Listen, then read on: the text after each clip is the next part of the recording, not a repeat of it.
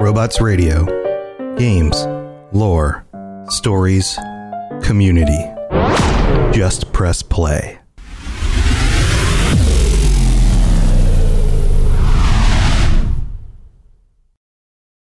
This episode is brought to you by Visit Williamsburg. In Williamsburg, Virginia, there's never too much of a good thing. Whether you're a foodie, a golfer, a history buff, a shopaholic, an outdoor enthusiast, or a thrill seeker, you'll find what you came for here and more. So ask yourself, what is it you want? Discover Williamsburg and plan your trip at visitwilliamsburg.com. This episode is brought to you by Shopify. Forget the frustration of picking commerce platforms when you switch your business to Shopify, the global commerce platform that supercharges your selling wherever you sell. With Shopify, you'll harness the same intuitive features, trusted apps, and powerful analytics used by the world's leading brands. Sign up today for your $1 per month trial period at shopify.com slash tech, all lowercase. That's shopify.com slash tech.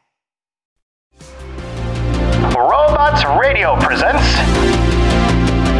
The Cyberpunk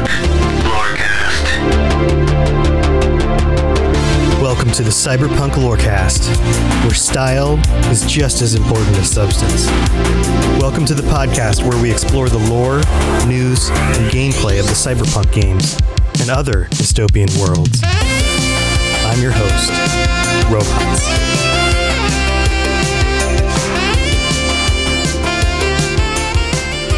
Cyberpunks, welcome back to the show. This is your host, Tom, or Robots, and this is the Cyberpunk Lorecast, where we cover everything having to do with Cyberpunk, Cyberpunk 2077, Cyberpunk Red, and all sorts of other topics having to do with the cyberpunk genre. And this week we have a very special guest, somebody that you will recognize from some previous episodes of the show, Jay Gray from R. Talsorian Games, the man who knows more about cyberpunk than I know about my own family.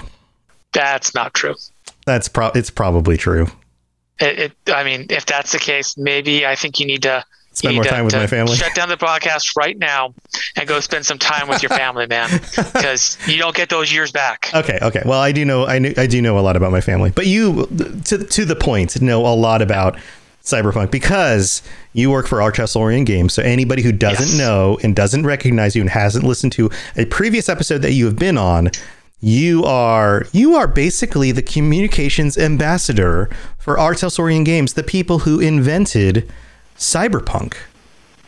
The game, yes, The game, We're- we're- not the we're, We're not claiming to invent the genre. The game. The game, the game, the Um, tabletop game that it created the whole tabletop game system that people have been playing for decades now. That spawned the whole reason why we got Cyberpunk 2077. That uh, all of this stuff is based around. That, that this entire show was the, the whole concept for this whole show, right? All of that stuff. And you've, you've guessed it on the show for a few times now. And every time you sit down and talk about it, everybody loves, and I, I get feedback about this all the time. Everybody loves your passion for this stuff and your depth of knowledge. And so on our first post Logan episode, I thought, who better to reach out to to join me on the show than Jay Gray? So how you doing? How are how are things? How have you been? Uh, we are good. Um, we have uh, uh, RTG has released the Cyberpunk Red Data Pack, Mm-hmm. which is we I think we talked about on our last show. Yeah. uh, very cool collection of maps and uh, Scream Sheet adventures and uh, additional uh, we call 20 things lists, which is 20 ra- uh, a series of 20 random things one can find in Night City, ranging from 20 hotspot nightclubs to 20 safe houses to 20 things you'll find in the dead guy's subdermal pocket. That's right. That's right. Last time you were on, we did a uh, random roll of just like Yep. what would we find in just kind of a random thing, and we found a, a dead guy with a subdermal pocket. pocket. We released we released the Netrunner deck, Mhm. net running deck, which has uh, cards to make net running, which we'll talk about today easier. And Penny Arcade is carrying a four pin set for Cyberpunk Red, which includes the guy on the cover of 2020, the woman on the cover of uh, Cyberpunk Red, the giraffe, which anybody who has the core rulebook for Cyberpunk Red will know the giraffe as the uh, giraffe-like yellow construction mech that shows up in a couple of photos, Uh-huh. a couple of pictures, um, and we just released stats for it in Interface Red, which is a new product we just released, which is a collection of short articles, and it also has the Danger Gal uh, logo. Uh, with Danger Gal being the uh, detective agency owned by uh, Michiko uh, Arasaka, aka um, uh, uh, Saburo's granddaughter. Right, right. Very cool stuff. Very cool stuff. So uh, there's there's a ton of stuff out there. If you if you're looking for to dive deeper into the world of cyberpunk, then there's a lot of new stuff that's out there. So just a reminder, go check that stuff out. But this episode specifically, Jay and I were throwing around some ideas, and we wanted to get deeper into the net and the way the origins of the net, the way the net has developed in the world of cyberpunk, and the effects of the net, because the net's kind of a mysterious thing. It's It is. it's a it's a dangerous thing. It's a mysterious thing. It is a a place where AI runs rampant. Where there's I don't know. There, um, let's. I don't want to jump the gun on this, but I know you've been thinking about this. Where should we start when talking about the net? Do we want to start at the beginning? Yeah, well, we start at the beginning, um, which is the cyberpunk world, as we know, is an alternate parallel timeline to our own, Right. where uh, somewhere around the late 80s, early 90s, it splits off uh, for a variety of reasons. Uh, there is the collapse where uh, the United States and the world economy just falls apart. Uh, climate change hits the no return point super early, Really early. Uh, yeah. really early. Uh, Do we know? Do we know the reason for that in this universe? Is there were people just gobbling up oil reserves faster and burning more carbon into the air? Is is there like a specific reason why that's different? it's a combination of that and the fact that there that um the deregulation of environmental protections were just stripped uh, just kept going straight through because the gang of four um in addition which are the people that uh, caused a lot of the problems a group of various uh, shadow cabal of government agents and agencies and directors uh, they weren't interested in protecting the environment they were interested in protecting their interests and making money Right. and Right. running the show, and so they didn't care about. Uh, gruff gruff men speaking with deep tones, always backlit and smoking. That's the, Yes. just all Well, all, you- all four of them at all times. yeah, you you you'll all remember if you're old enough that once upon a time everyone's like, you know, hairspray, hairspray, hairspray is bad for the environment. We can't do hairspray Yes, anymore. yes. And it's killing the ozone. happened. Yeah, that never happened. So the ozone layer just broke apart uh, fairly early on, and uh, climate change just hit harder and nastier uh, than it did here. So uh, there's that, and the rise of megacorporations because megacorporations can pay for politicians, and megacorporations aren't interested in the environment. Uh, keep in mind, Petrochem and Sovoil, two uh, megacorps who are very obviously petroleum based, Yes. fought a war. Yeah. Yeah. So Yeah, it- You can, know, uh, can you imagine our in our reality if like Exxon Valdez and I don't know whoever the other biggest oil company is out Yeah. there, uh, just all of a sudden amassed armies and just Yeah. sent them off to the Middle East to fight over oil? Like like uh, yeah, I mean basically this is the equivalent of the the Middle East war being Mm-hmm. fought by oil companies rather than the United States and the Iraqis and whoever else was over there at the time. yeah. Yeah. Yeah. So back to the net, though. Uh, so it splits off, and uh, part of the way it splits off is our internet never develops there, and the reason it doesn't is because very early on they develop uh, mind-machine interfaces, and so uh, development of a global network shifts from uh, what we think of, which is a hyperstack page system, the World Wide Web overlaid overlaid upon a network of computers to a network of computers people can plug their brains into, either directly or indirectly. Uh, uh, there were things called um, node uh, uh, trodes, basically. Uh, like suction cups you can attach to your head that allow you to experience a slower version of the net. Those are the ones that you get at the library Yeah. because they don't they don't have as much money for the interfaces. So yeah, Can so you imagine basic- walking through a public library and seeing a bunch of people with suction cups on their heads? Well, they, they were like like caps Yeah. you would put on, but yeah, Yeah. basic same idea. I mean, Yeah. you could also do it with an old-fashioned way, a keyboard and a, and a, and a monitor. But the whole idea is basically the net development shifted from people accessing it on regular computers to people being able to access it with their brain.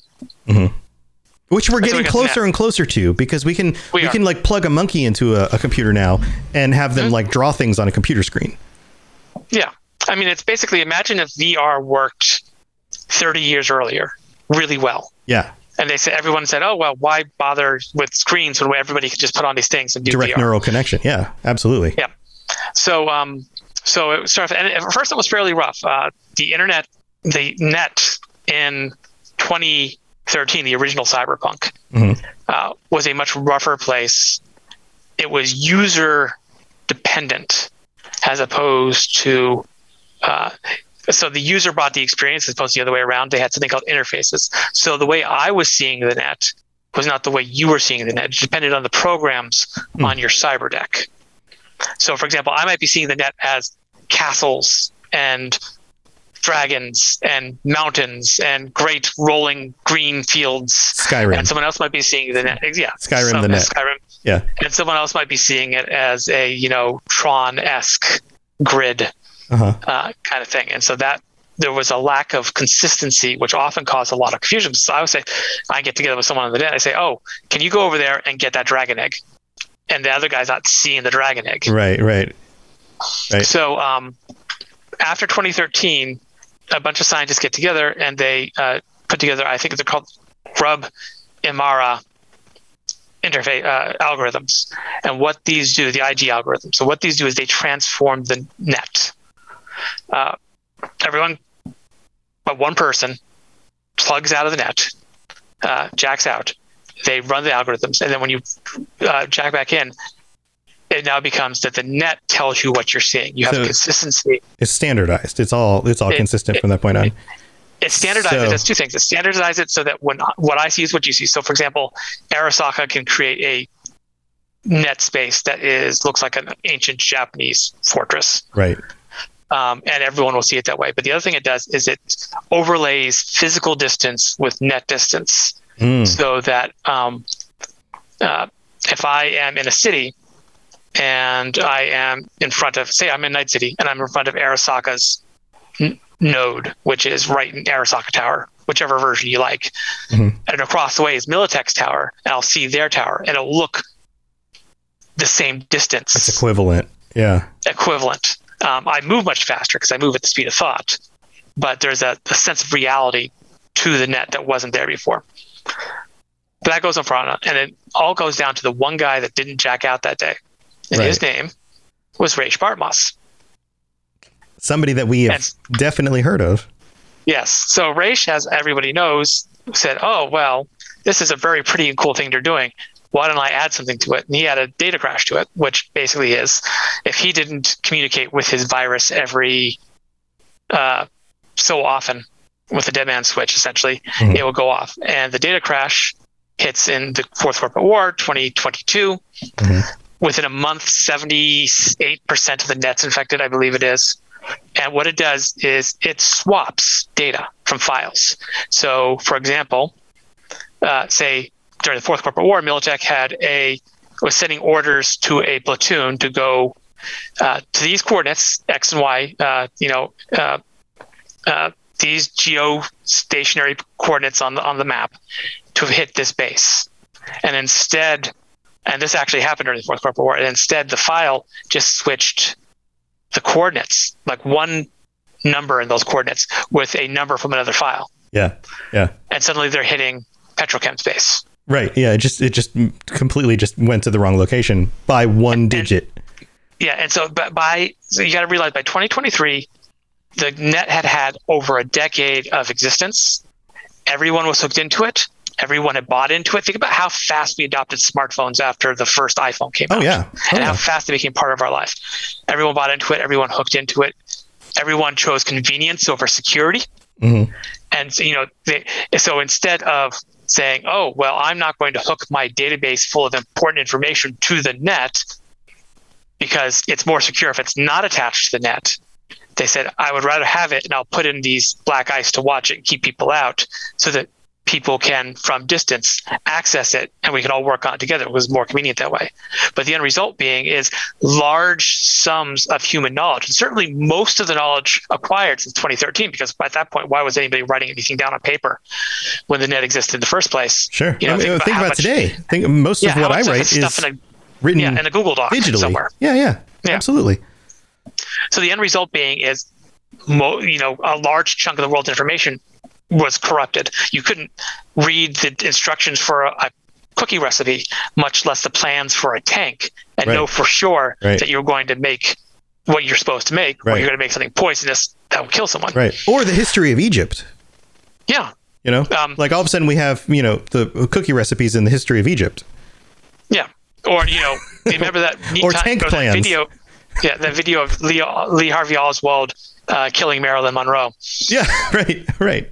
Yeah, you know what would be amazing is a uh, uh, like a fan uh, like written storybook of like the craziest things that happened during the data crash.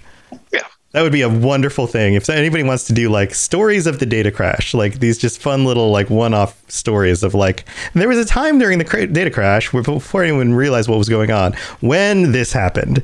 You know, like Yeah, and, and I think about it, it's like news news anchors reading the wrong stories, right. you know, because that's that's what was handed to them because they just read the stories. just- that's what they're paid to do. They just read it off, and Um, just only like one word was swapped, but it caused this crazy thing to happen because Yeah. of this, this convergence of events. Because that could create some of the really, really interesting stories. Yeah. So in addition to that, uh, Rache also released RABIDS, uh, roving autonomous Bartmoss something something drones. Uh, they Mm-hmm. Which is different than uh, Rayman's Rabbids, which are Yes. you know uh, crazy looking aliens with that look like Rabbids that are Yeah. basically Yeah. The, the the rabbits wouldn't Insane. get along with Mario. no, no. Although that was an amazing game. That game was great. Um, It was. Um, it was. It was. I, I I'm led to understand that it is a great tactical RPG. It is. It is a really good game. And the sequel, they're still working on the sequel. It's going to come out at some point. So um, the uh, the, uh, the the RABIDS are out there, and so not only is data being swapped and messed with, uh, but anyone who attaches the jacks into the net is being attacked by these insane shark things, essentially. Mhm. You know, so the end result being, NetWatch tries to fix it. NetWatch can't fix it. They start shutting down nodes. They start telling people not to go in. Corporations start being smart and uh, air gapping their databases. Eventually, by the 2030s, cities begin building uh, through uh, in North America through the Ziggurat Corporation. Okay. Uh, city nets, small, comparatively, Mhm. networks built on the backs of the old data terms. Local nets. Uh, yeah, local nets. You know, imagine, and it happens. So uh, you get like Night City has a network, and Chicago has a network, and LA has a network. right. But they're isolated. They are not. They're not locked. They're not attached to they other. They talk to each other, but in very controlled ways. Mm. Like there are, for example, data bursts. Where we'll send, we'll send information to you, and you'll send information to me, maybe once an hour in a very controlled burst. Mhm. That burst will be, you know, scanned to make sure there's nothing bad in it. Right. because networks net, netwatch is understandably paranoid that a RABID will get into this system or something like a RABID will develop that'd be horrible because the RABIDS are like ais this is one of the reasons why they're so paranoid about ais in 2077 Yeah.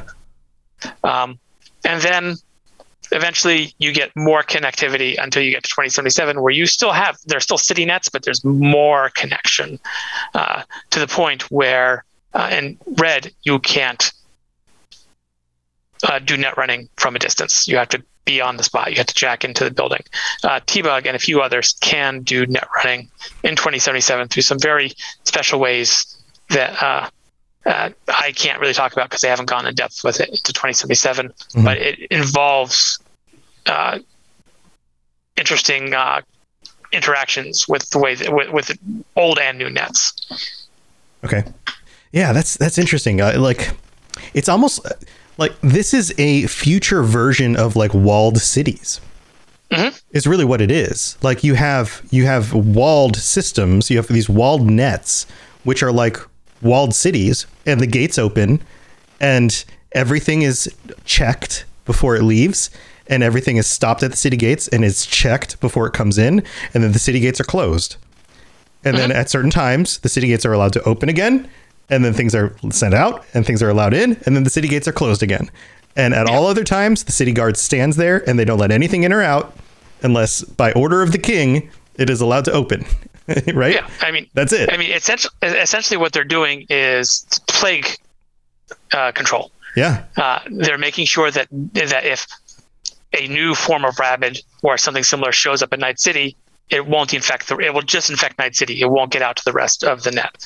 And NetWatch is fastidious about it. Uh, and uh, you know, no one, no one wants that again. You know, I'm sure Ziggurat would like to open up more because Ziggurat would make more money that way. Yeah. But uh, you don't want to upset NetWatch at this point. um, and and you don't want to upset your customer base because everyone remembers the Fourth Corporate War. because it'll tank everything again. Everybody loses. Now, what's what's the significance of the name Ziggurat? Uh, Ziggurat was founded by a, uh, a, a person named UR. Mhm. Uh, that is uh, their name UR. No, Right. no, not Ur. UR. Right, right. But like the city of Ur, Yeah. like the ancient city of Ur, which had there- there's a- ziggurats in it. Yeah, there's a This lot of. Babylonian underpinnings Yeah. to the ziggurat concept. Um, but yeah, no, uh, basically what it was was when we sat down, we said, okay, we need some new corporations that have risen since the end of the Fourth Corporate Mm-hmm. War. Uh, you know, we talked about Zhirafa, which is a Russian construction and drone company. Uh-huh. We talked about um, uh, Continental Brands, which is a food company. It's like, an, e- I mean, it all depends on what your your your your thoughts are on Trader Joe's, but it's like an evil Trader Joe's. Evil Trader Joe. right. Some people might say that Trader Joe's is evil. I get, I get what you're Yeah. saying. So like it's, that's kind of yeah, redundant. But imagine, case, imagine but a yeah. Trader Joe's that It's like puts evil. up a store and then starts, you know, sending goon squads to shut down the na- the, the neighboring bodega. I see. Um, like pay us, pay us protection money, or we're gonna shut down your store. Yeah. Um, so Ziggurat was yeah. The basic idea is we had to. Um, it started with we just wanted a new media corp, and we were thinking, well, there are these networks. Someone's controlling them. Mhm. Who's it going to be? And we went through we went through ideas, and we're like, oh. And then we thought about AOL, and if you remember America Online, we're like, Yes. America Online thing was a pyramid. Right. Yeah. Um, and so yeah, from there, you know, like, oh well, what if, what if it was something similar? And you know, and we're like, in a way, the net's sort of like back then when you had AOL and Prodigy and CompuServe, Mhm. you know, where you had these individual networks, but they're city based instead of uh, dial-up based. Mhm. So like, okay, well, Ziggurat worked, and from there, this the whole thing came together. That's cool. That's cool. Yeah, I, I like the um the connections to the like old naming concepts. Um, Yeah. okay, so this so at this point we're up at to what the 2030s. Um, I mean, we've gone through the 2045, 2030s is when they start building the new city nets, and they put over the city nets in the same way that um, the World Wide Web uh, is not actually the internet. It is the way we interact with the internet, Right. if you think about it that way. But we use the terms interchangeably. So they put up, Right. and then they put up the data pools, which is the same thing. The data pool is the way you interact with the city net, and the data pool is a shared open system that anyone can contribute to. They can load sites onto the data pool. They can upload files to the data pool. Basically, it's a user driven content site, whether that user is a large corporation or an individual person. And, uh, and goes on from there. Uh, eventually, it hits the uh, net we see in 2077, uh, which is, uh, you know, they had they didn't explore the, the the basic information data structure networks, you know, the everyday stuff. You get to use V's computer to look at some websites essentially. Mhm. But it's, you know, the basically it hasn't actually, from what I can tell, it hasn't advanced that much in the 30 years or so between Red and 2077. Possibly because NetWatch is saying, hey, no, whoa, wait, let's take it slow hmm and make sure everything's okay. Let's make sure we don't make any new AIs Right. that will try to destroy the world again. Right.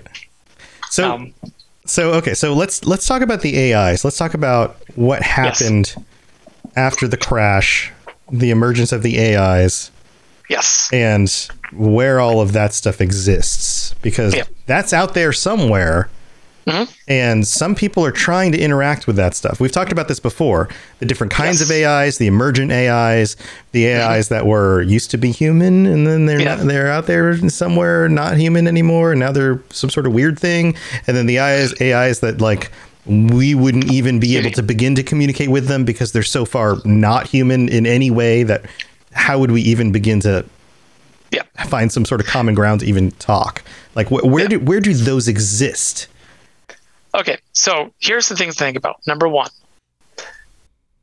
Cyberpunk Red is not so different. Uh, Cyberpunk, uh, Cyberpunk, the world is not a mystical place. Mhm. It is not a place where magic exists. Therefore, the net, while it may have certain mystical overtones to certain people, people could put religious and spiritual components to it. Sure. It is not inherently that. It's Right. not another dimension. It's not the astral plane. It is a network of physical computers Right. and servers. And so your first question you have to ask is if these if these horrible things, these RABIDS, all this stuff is on the old net, why isn't NetWatch just going around Turning them off. them. Right. turning them off, you just have you in fact yeah i mean if, if these if you if you could track down every server that these things are running on and just unplug them just turn the power off Mhm. each of them just sequentially just ooh, power down. Problem solved. And by 2077, they've had half a century to do that, haven't they? right. That's all you don't even have to blow them up. In fact you all you have to do is just get you know just find them all turn the power off. Yeah. that's it. So, you know, so, and the answer to that is because, well, two reasons. A, there's a lot of potential lost knowledge on there that you want to be able to get to. You know, there's riches beyond measure. There is digital treasure there, right and everyone's reluctant to let that go. The other thing is someone lives there. hmm Um, we call them ghost cities. Uh, we mentioned uh, Hong Kong. There's a couple others, places where, for one reason or another, humanity uh, had to leave, but there was a decent infrastructure left in place, so that with some help, with some drones, the local net, uh, the AIs can essentially live there and maintain those systems. And the thing is, is NetWatch can't do quickly what they need to do with the Blackwall on their own. hmm So I'm I'm not saying they made some deals. I'm saying maybe they made some deals. uh-huh uh, so you just think about that. You know, if NetWatch, who by the time uh, uh, by 2077 are a global police force who can, you know, send an agent in, and that agent can, you know, hire a gang and and and try to shut down the the, uh, the voodoo boys. Surely they can start sending agents to all these hiring edge running teams, send them all over the world, Right. shut down these servers. So there's a reason why they're not, and that reason is you know not just going to be about you know deals. Deals have been made. I'm just saying, uh, you know, what do they say in Hamilton? No one was no one was in the room. Yeah, right, right. So, do you think? Okay, I mean, obviously, you, you know, I'm just speculating here because I don't. Yep.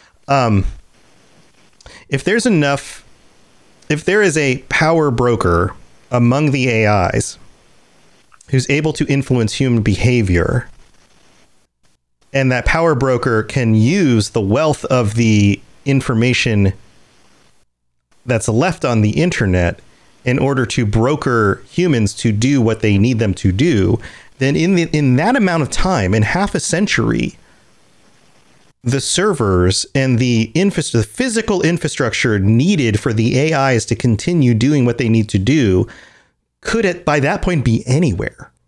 Mm. Isn't that interesting? Theoretically, they could have had humans build them power sources and servers anywhere on the planet or off the planet, wherever they wanted them to be in a safe location, and then even brokered a, a, a way for the for humans to have forgotten where they were put. Yeah. Keep in mind the AIs, uh, artificial intelligences don't need cities. They, They don't, don't need they to be don't. in one place. They all they need is a uh, human. All they need is to get a person to give them the keys to manipulate even just a robotic entity to start doing the things that they need them to do.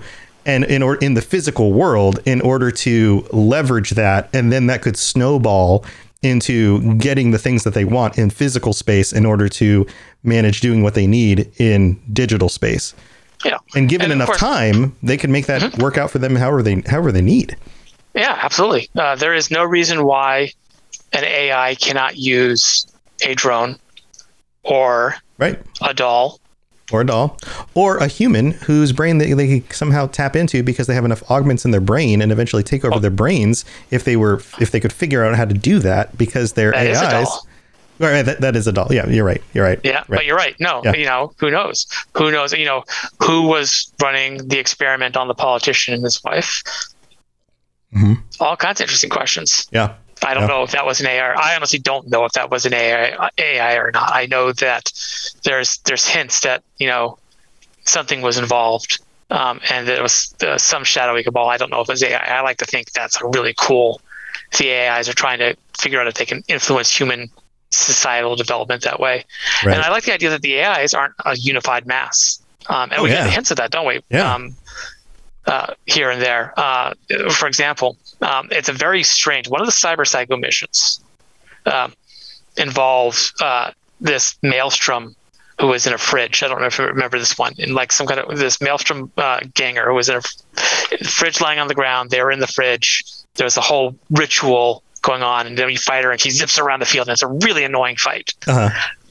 afterwards you can find the data shard that talks about it they're doing like a ritual to lilith to reach beyond the black wall and you're like is lilith an actual ai who's trying to influence the maelstrom and if so a to what end b is it possible that some ais are acting independently of other ais and carrying out their own agendas because why should ais get along any more than humans do Right.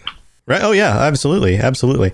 Um, I mean if they're own their if they're their own persons, they have their Yeah. own identities. Um, the thing that's so interesting to me about this is how they are all so if they're all working and processing on a network together, then they're all limited by the processing power of that network. Possibly, yeah. Um, Soul Killer, for example, the original Soul Killer, the first Soul Killer 1.0, uh, the one alt developed before she was kidnapped by Arasaka, was a stationary program.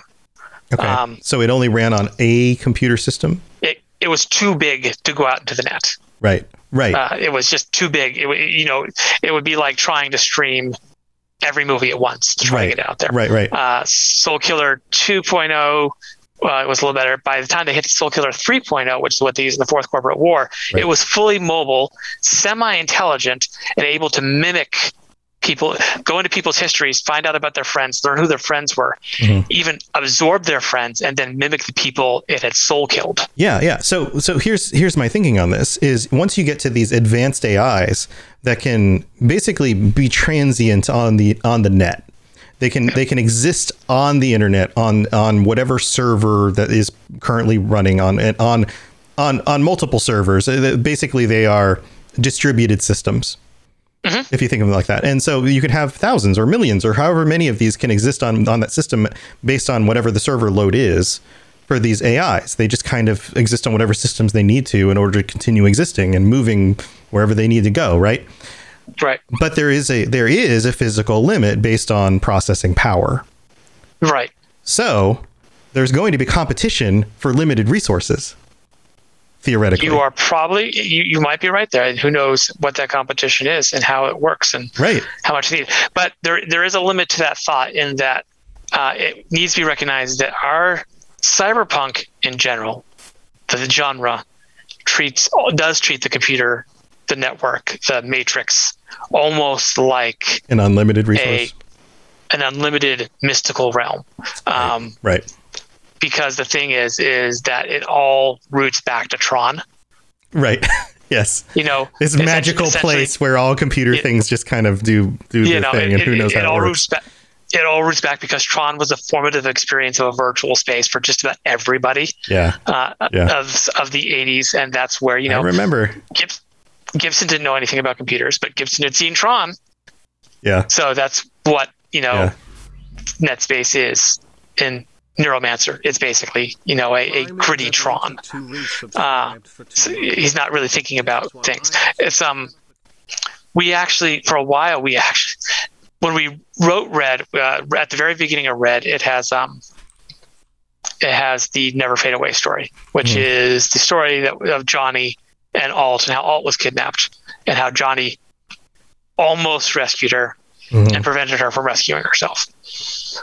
And in the original version of that, I think we have this very we, we say Soul Killer was massive because it took up this many megabytes.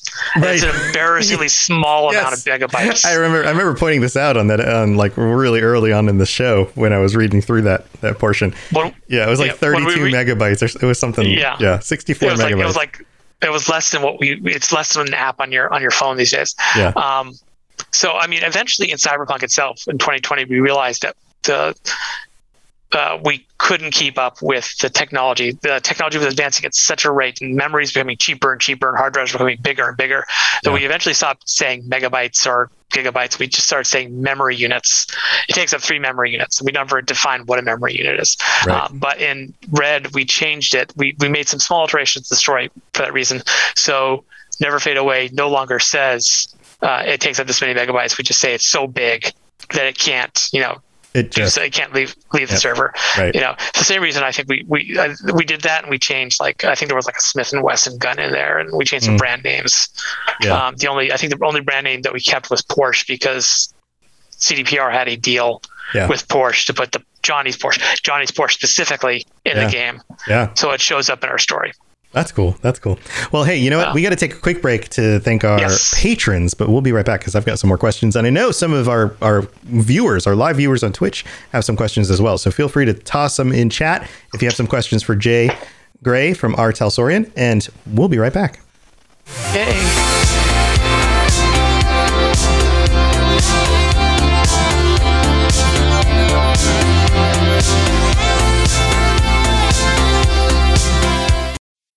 When you need mealtime inspiration, it's worth shopping Kroger, where you'll find over 30,000 mouthwatering choices that excite your inner foodie. And no matter what tasty choice you make, you'll enjoy our everyday low prices, plus extra ways to save, like digital coupons worth over $600 each week. You can also save up to $1 off per gallon at the pump with fuel points. More savings and more inspiring flavors make shopping Kroger worth it every time. Kroger, fresh for everyone. Fuel restrictions apply.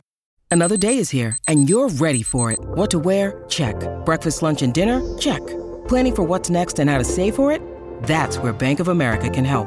For your financial to-dos, Bank of America has experts ready to help get you closer to your goals. Get started at one of our local financial centers or 24-7 in our mobile banking app. Find a location near you at bankofamerica.com slash talk to us. What would you like the power to do?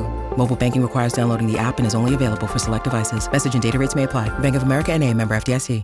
Hey Simone, Yes, Chad. what would you say is your favorite bad movie? Oh, where would I start? But probably at zombie strippers. Oh yeah, which we've actually done on our podcast, Fresh Tomatoes, the movie podcast. This is a podcast where we take some of the worst movies ever created, and even some of those movies that you might have thought were brilliant, but still got a bad critic score, and we say nice things about them because you know what? Someone put the effort in, so we're gonna be there fighting in their corner. Absolutely, Chad. Even if the movie was total garbage, there are some makeup artists that gave it their all, and we're here to recognize that. Exactly. And with really fun themes every week, such as National Treasure Week, Weddings Week, uh, movies with Jeremy Irons and dragons in them. How could you go wrong by joining us every Tuesday and Thursday for some optimism in your life? And like we say at the end of every episode, we love you and there's nothing you can do about it. We love you and there's nothing you can do about it. Goodbye. All right, this is the part of the show where I get to thank our awesome patrons, all 19 of you. And thank you so much, guys. You are what helps me do this show every week and keep it going. And I really do appreciate it. So thank you to all of our patrons, all of our upgraded patrons, all our Night City Mercs. And we have multiple tiers now. So go check that out. So if we've done anything to help you get through your workday, your drive to work, your workout, or, you know, cleaning your keyboard because when was the last time you cleaned your keyboard? I mean, be honest with yourself. Our keyboards are dirtier than our our handles on our doors even because when was the last time? I mean, you wash your hands all the time, but when do you wash your keyboard? Go clean your keyboard. And while you're doing that, listen to this podcast and type in patreon.com slash cyberpunklorecast and go go check out all the different tiers because you can get ad-free episodes you can get episodes a day early you can get to join us on a future episode of the show which is coming up. Our end of the show patron chat is coming up on the 28th and man we had an awesome time watching uh, ghost in the shell yesterday. We all watched that and we had a, a wonderful little group of ours watching that together. And talking about the cyberpunk elements in that and we will be discussing that at the end of the month in two weeks on the 28th. So on the 28th, uh, at the end of the day, um, so that's nine o'clock Eastern, we'll be all talking about that. And there's plenty of time to join us if you want to sign up for tier four for that. I believe it's tier four. It's the uh, fully upgraded tier. And there's all sorts of other stuff on there, including t-shirts. We now have t-shirts with all the different uh, boroughs. I guess they're called boroughs of, of Night City? Different little sections of Night City? Districts. Districts. That's the word. Boroughs are like New York City. Districts of Night City. See, this is why Jay Gray's on the on the podcast. Um, but go go check those out. Each each shirt is designed around a different district, and uh, you know all sorts of other cool stuff. But thanks again to all of our patrons. You guys are the best. All right, let's get back to the show.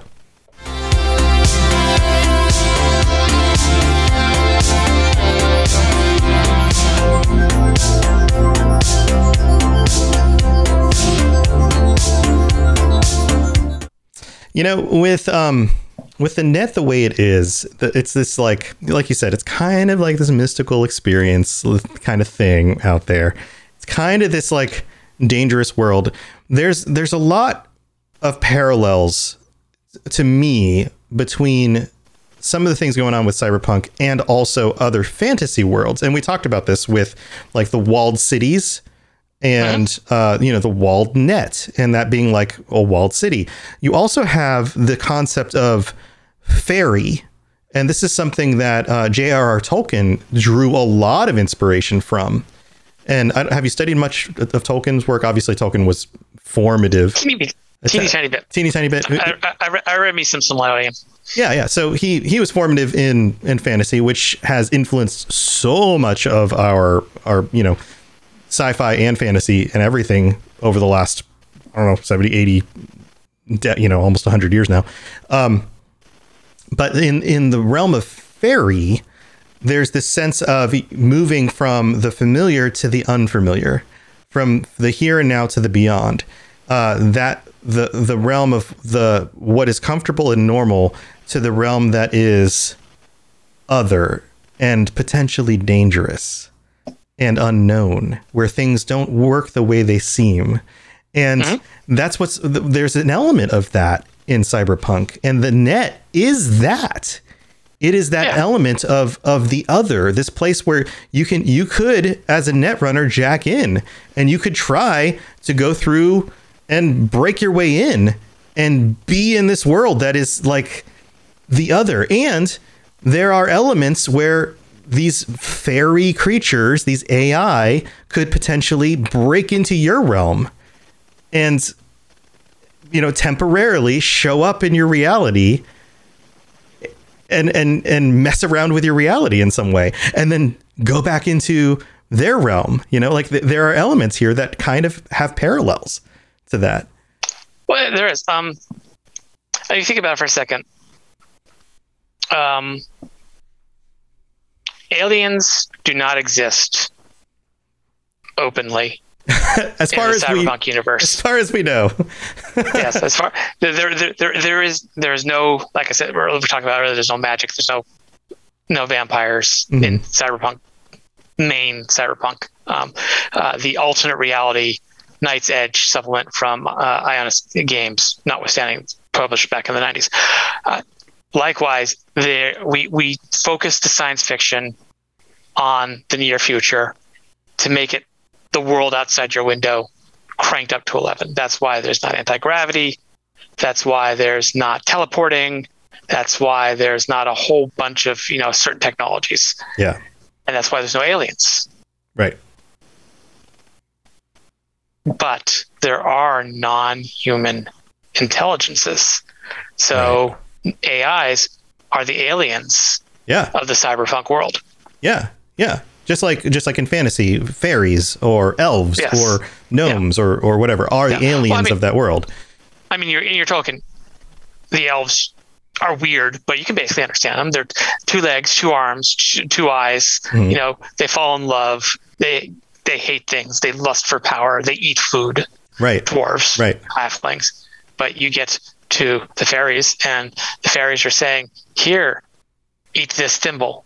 You know, it's, it's, Right, it becomes a it's wonderland, weird. and it, It- makes no sense. their, The- the their motivations don't make any sense. Yeah, and, and that was Yeah. his point. And, and he he studied um, myths from history. He was a philologist. He studied the, the origins of language, and in, or, in studying these origins of language, like he he um, translated uh, uh, uh, Gawain and the Green Knight, and he translated Beowulf, and these old these old stories from you know 600 years ago, and the world was different back then. And oftentimes in those mythologies, they would it, it was hard to understand the reasoning like behind the things the fairies wanted the humans to do. Oftentimes they didn't make any sense. And Yeah. that that feeling of like you would come across in Cyberpunk and you might interact with an AI and you have no sense of why the AI would want you to do a thing because their motivations are alien to you. Well, I mean, and isn't that a really cool adventure idea? Yeah. An AI through a fixer hires an edge runner group to deliver, to take an empty cardboard box and put this empty cardboard box in this spot at this exact in this exact spot in this exact time. That's it. Right. It makes absolutely no sense. Right. There's no reason anyone would want to do it, but they're paying you a thousand eddies to do it, right? Right. And it's it, it's just the tip of the iceberg and then you can go deeper and deeper into why you know it turns out that because that box was there a car had to swerve out of the way of the road and crashed into uh, a building and because they crashed into the building the structural support was weakened Right. and so when an earthquake came the next week the building collapsed Yeah, and somehow There's the AI these- had some sort of foreknowledge but about all those things, Yeah. but had also Yeah. influenced a number of those other things so that the those things all happened and Yeah. that all that stuff was directed. Yeah, like you could totally set up all that stuff. Yeah, it's Ah, absolutely it's it's it's such a cool idea. This anytime you have to deal with the realm of the other and the the motivations that don't make sense to humans or are are beyond the scope of our ability to understand, whether through temporal limitations or through physical limitations or informational limitations. Um, and and that's Well, I- another thing that I think is really interesting. Go, go ahead with what you're going to say because I've got some other well, I mean, on this too. okay so in, in cyberpunk red a netrunner gets three actions every every round Mhm. as opposed to the one action that people get in meat space um, and that is because you're moving faster because you're moving at the speed of thought you're moving at the speed of the processor of your of your cyber deck Yeah. and ai is going to be much faster isn't it i mean Yeah. we've all seen what what what the x-men movies with quicksilver or Oh, right. Right. the Flash TV show, right? And we're seeing, and you know, they're running really fast, and the world's in slow motion. And, you know, they're able to take the bullets and turn them around because they're just hanging in midair. That's probably what it's like for an AI all the time. Can you imagine having to interact with a human being? Oh yeah, yeah. We've got to we've got to be like, yeah, like idiots on some level. Yeah, Right. It's like going back to going back to Tolkien. It's like it must be like hobbits interacting with the Ents. The Ents take so long to decide anything. Right. Right. Or or the idea of being uh, an immortal person, like uh, like simply the idea of being an elf who lives Mm-hmm. forever in in a Tolkien story, and being a man, a mannish creature, you know, human who lives for eighty years or something like that. Yep. You know, like like. What? You you pos- you can't possibly understand my reasoning for doing this because you're only going to live 80 years. I'm thinking a thousand years in the future for my reasoning of why I want to do this thing. So you can't understand my reasoning, you know. And by the way, I've lived for 60,000 years already, you know, or, Yeah. or being a vampire in in a vampire story, right? So AI would have reasons well beyond the lifetime of people because they have no sense of you know having you know thinking only in, in the terms of like and and most humans are thinking not in the terms of 80 years we're thinking like i'm hungry now or i want to do this tomorrow mm-hmm. And AIs don't get hungry. yeah They don't get tired. They don't have. They don't have hormones. right Th- their their their moods don't change based on biological impulses hmm And, and Alt says this. You know, she says, "I've been in this computer," or or the thing that it, that was Alt Cunningham at one point yeah specifically says, in 2077. Spoilers for anyone who hasn't played the game yet. After totally it's been fine. for literally a year almost now. Right. She says, you know, I essentially it comes down to I have been here so long. I have been in AI so long. I've been outside my body for so long. There's barely any Alt Cunningham left inside of me. I have become someone else entirely. And it's something we hint at in the books too, is that divorce from biology, the mind does not develop in the same way because our mind is in our brain, and our brain is biology. Right. Uh, We have um we have a game called Castle Falkenstein, uh, which is a fantasy alternate history steampunk game. takes place in the eight, 1870s in an alternate universe where uh, Captain Nemo is, is sailing the seven seas in his Nautilus, and um, Cool. uh, and uh, uh, sorcerers are gathering in clubhouses in London, and fairies exist. Fairies are energy beings from the space between worlds, from the space between dimensions, and uh, they come to Earth and they take on shapes based on what they see. And so, uh, like a, a, a, a cat Sith fairy will have seen a cat and become a version of a cat. And a brownie, the first brownie saw a man, but the man was very far away. Hmm. So they became a small man Like a little tiny. because they didn't understand. They didn't understand perspective. Perspective, because right, you know, right. it was all new to them because they don't have sight Yeah. in the fairy realms. Um, but the point is, is you know, they are beings of energy. Because they're beings of energy, they have a very different motivations, even though they can seem human at times. Uh, but B, they have programming Hmm. because no matter how many experiences that brownie has, or all those brownies have, because the brownies are almost like templates of each other. So all the brownies are somewhat similar. Uh, they all have to be brownies in the end. They can't not be brownies because that's who they are. That's part of the programming. And AIs are going to have that too. In addition, you know, they transcend the limits of biology, but they don't necessarily translate transcend the limits of programming. Right. You right. know, Delamain at some level, you know, for the rest of existence, no matter what you do with Delamain, some version of Delamain is going to be a dispatcher for a cab company. Right. Right. You know, think, think about it. Delamain, if you read the, the data files on Delamain, the data charts, Delamain started off as like what we call a pseudo AI, basically an expert system, not actually intelligent, installed to help them reduce manpower and coordinate their caps Mm-hmm. Right. and Just cap do service. this one job and do it really yeah, well. this one job. Yeah. Delamain, for whatever reason, because this happens a lot in cyberpunk, um, AI, truly intelligent AIs are very hard to make, but they do sometimes just happen.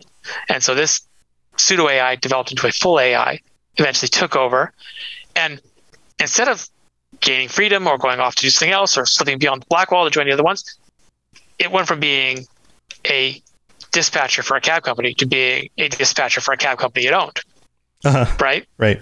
because that's what Delamain was. That's what Delamain's programming was. In fact, in a bizarre sort of way, the Delamain mission is about whether Delamain's going to surpass his programming in any way. But even if it does, I'm guessing 100 years from now, no matter where Delamain is, part of Delamain is going to be I need to organize this thing, these series of things to do things, Right. because that's what I do. Yeah. It's an organizing program. So on Yes. some level, it will always be an organizing program. Yeah. Yeah. Yeah. Yeah, Delamain's Delamain, I think, is one of the most interesting stories that I wished they had been able to develop uh, to to explore more. You know, it would have been really neat to have gone into Delamain, like link into Delamain and, and examine his history. Mm, hmm That would have been cool. But I mean, they do a really good job of the environmental storytelling with the various lore shards and um, uh, the computer screens Yeah. and emails you can read throughout the Delamain complex.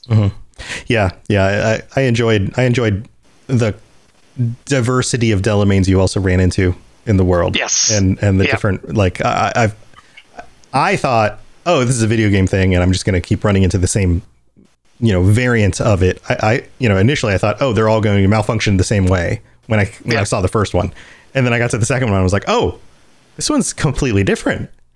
Well, and, and I think uh, Oh.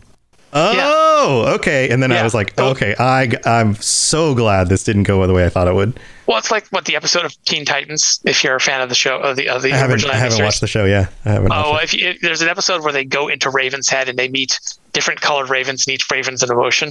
Mm. So it's kind of the same idea. I think I think you know they never specifically say what caused Delamain to develop this thing. I personally think it's because Delamain had grown to this point where you know it was no longer just an organizing dispatcher that happened to own its own thing.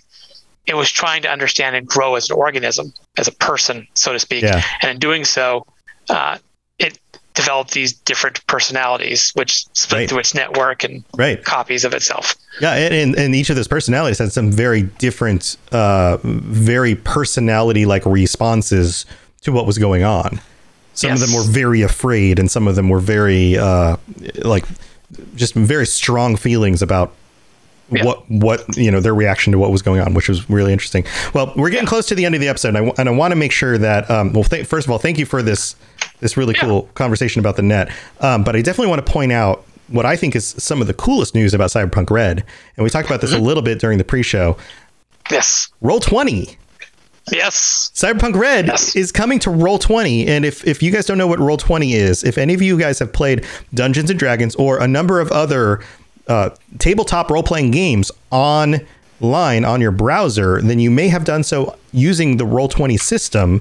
Where what they do is basically they consolidate it all into a browser where you can build a character and then you can also play this online with other people using their systems, their sheets, information, uh, even just like clicking a stat in order to roll your dice and all sorts of things. It makes it really, really easy.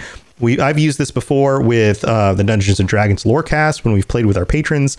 Um, I actually used this years ago when I did my own Dungeons and Dragons show. But the fact that they're bringing Cyberpunk Red to Roll Twenty is huge news. And this was just announced. Was this today?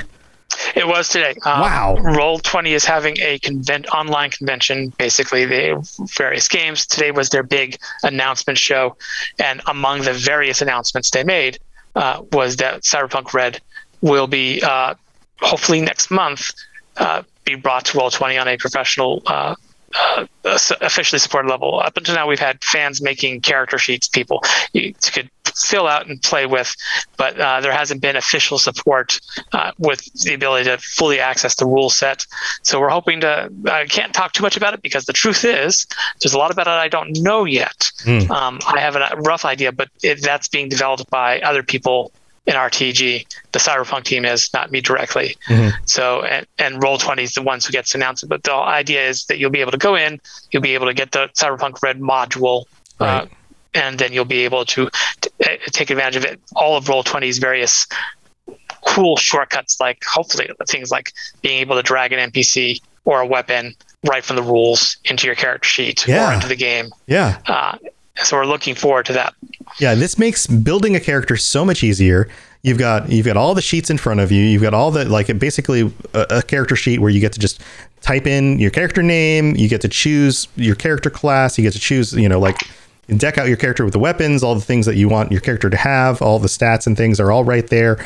Um, the the person who's going to referee the game has access to all the things that they need to ref the game. NPCs, settings, information, all the stuff that they would need to set up the campaign that you're going to go on.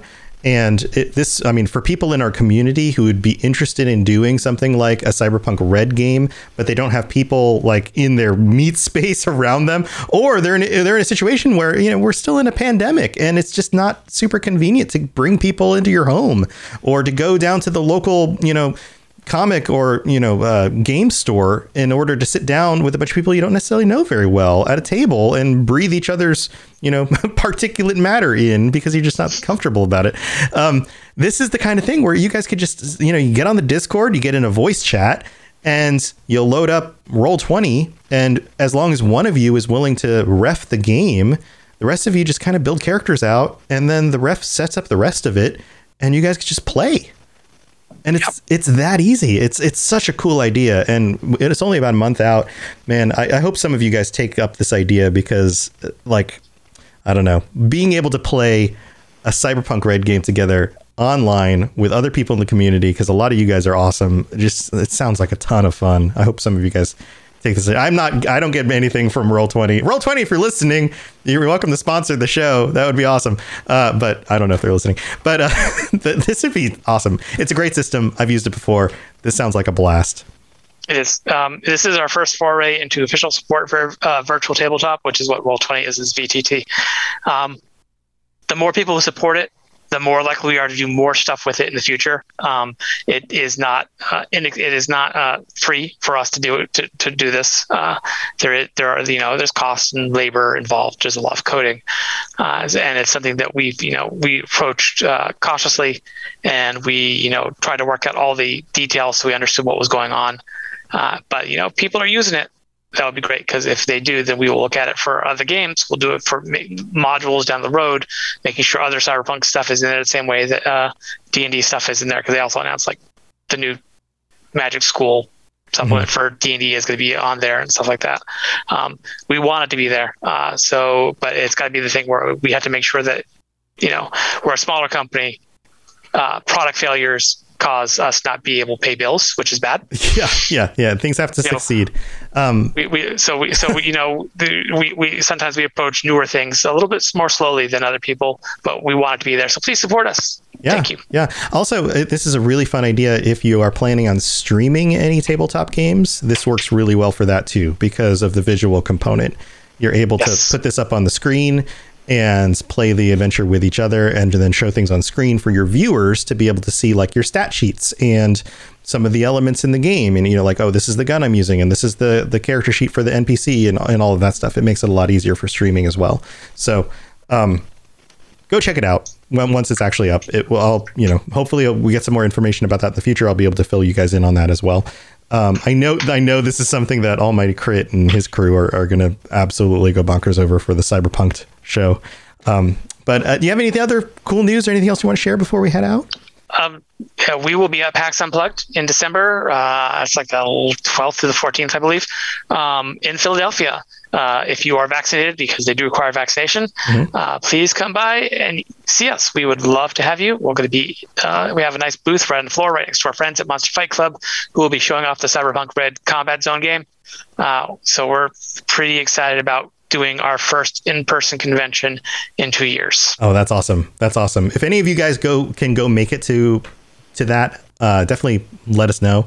Pop in and you know send us a note on the Discord and let me know that you guys got to go say hi. And man, I wish I could be up there. That sounds like a lot of fun.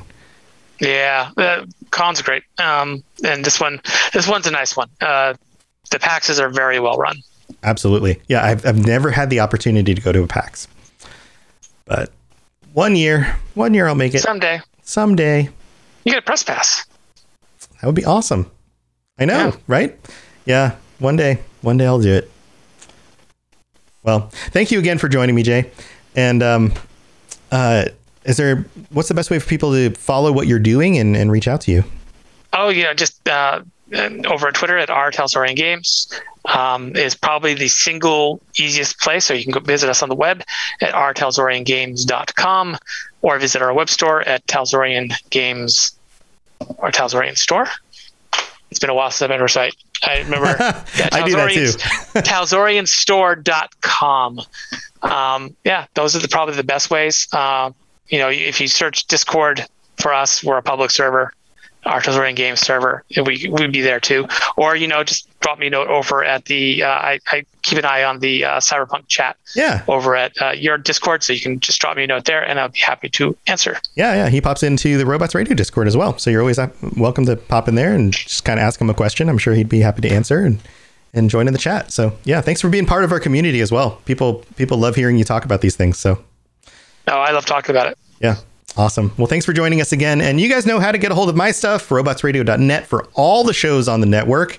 And I will be back uh, in just a few minutes, in about actually about 30 minutes from now, for the Mass Effect Lorecast. We have another episode of that coming out in just a little bit. I will be back live for that, so I'll put up, keep the stream up. So you're welcome to to hang out. And um, if you're not staying for that, please come join me tomorrow morning. I'm continuing to stream on my YouTube channel, the Robots Radio YouTube channel, where I will continue my extreme Skyrim playthrough. We're doing an extreme role play of my character in Skyrim. I'm also I'm also going to be dabbling with. Uh, I've, I've downloaded some mods for like character design stuff, and I think I might try making characters that look like other content creators. on stream and then sending them like pictures of themselves because that would be I got- really fun. I, I have I have one two words for you for for Skyrim mod. Rocket boots. Rocket boots? Rocket boots. Is that a mod? Yeah, there's there is a rocket boots mod. Oh man, I have to go look this up. I've been having a lot of fun. is it is absolutely hilarious because the boots go off and you have no control over where they go. They just send you flying across Skyrim. Oh, This sounds amazing. Okay, I have to look that up as well.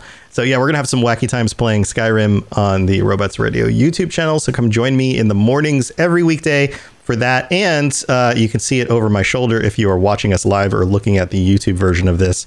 That sexy Santa suit behind me with with the boobs.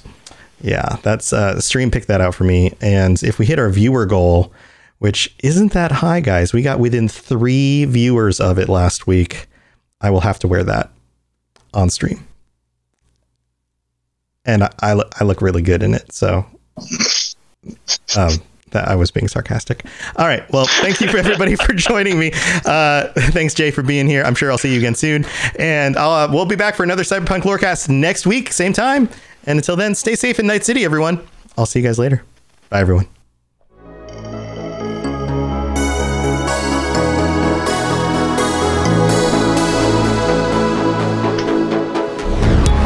For tuning in to the Cyberpunk Lorecast. This show is a part of the Robots Radio Network, smart podcasts for interesting people. If you'd like to help support the show, please tell a friend and leave a five star review on iTunes. If you'd like to get in contact, please send an email to cyberpunklorecast at gmail.com or follow us on Twitter at cyberpunklore. Also, join the community on the Robots Radio Discord. The link is in the show notes. The music on the show was written and performed by The Midnight and was used with their permission. Go check them out at themidnightofficial.com. Until next time, stay safe in Night City. We'll talk to you later. You've been listening to a Robots Radio podcast. Smart shows for interesting people. Check out all the shows at robotsradio.net.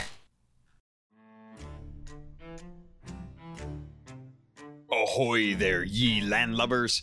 Avast! My name is Captain Logan, and I'll be your guide out on the Sea of Thieves. If you love the idea of stealing treasure, cutting down cursed skeletons, fighting off krakens, and raiding forts filled to the brim with shinies, then Sea of Thieves is the game for you.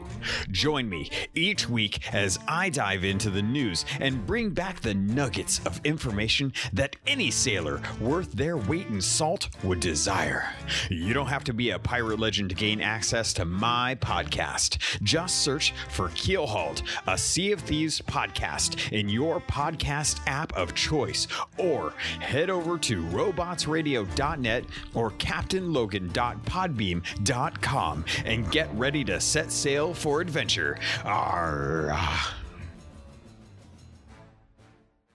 Do you love the Mass Effect series? And are you looking to learn even more about Mass Effect? The things that you didn't even know that you didn't know? Well, this is your host, Tom, or Robots, and me and my co host, N7 Legend, do a show called the Mass Effect Lorecast. It is available on whatever podcatcher you're listening to this right now. We also do it live on twitch.tv slash robots radio 1030 Eastern, 730 Pacific on Sunday nights. So go look it up right now. The Mass Effect Lorecast. We'd love to have you join us. How well do you know your video game lovers? Have you ever wondered how your video game baes stack up against all the other delectable digital dates? I'm Genesis, the girl whose motto in life is love, laugh, tequila. And on Two Girls, One Ship, we analyze, rate, and review all that the world of video game romances has to offer. And I'm Vervada, the hopeless romantic cat lady and lifelong gamer. But you should know that our podcast centers on character and romance analysis and doesn't shy away from exploring the fun of physical connection. Or from the deep emotional connections built between two characters using specific in game dialogue and the overall narrative journey. So join the Two Girls, One Ship shipsters and remember beauty is in the eye of the controller.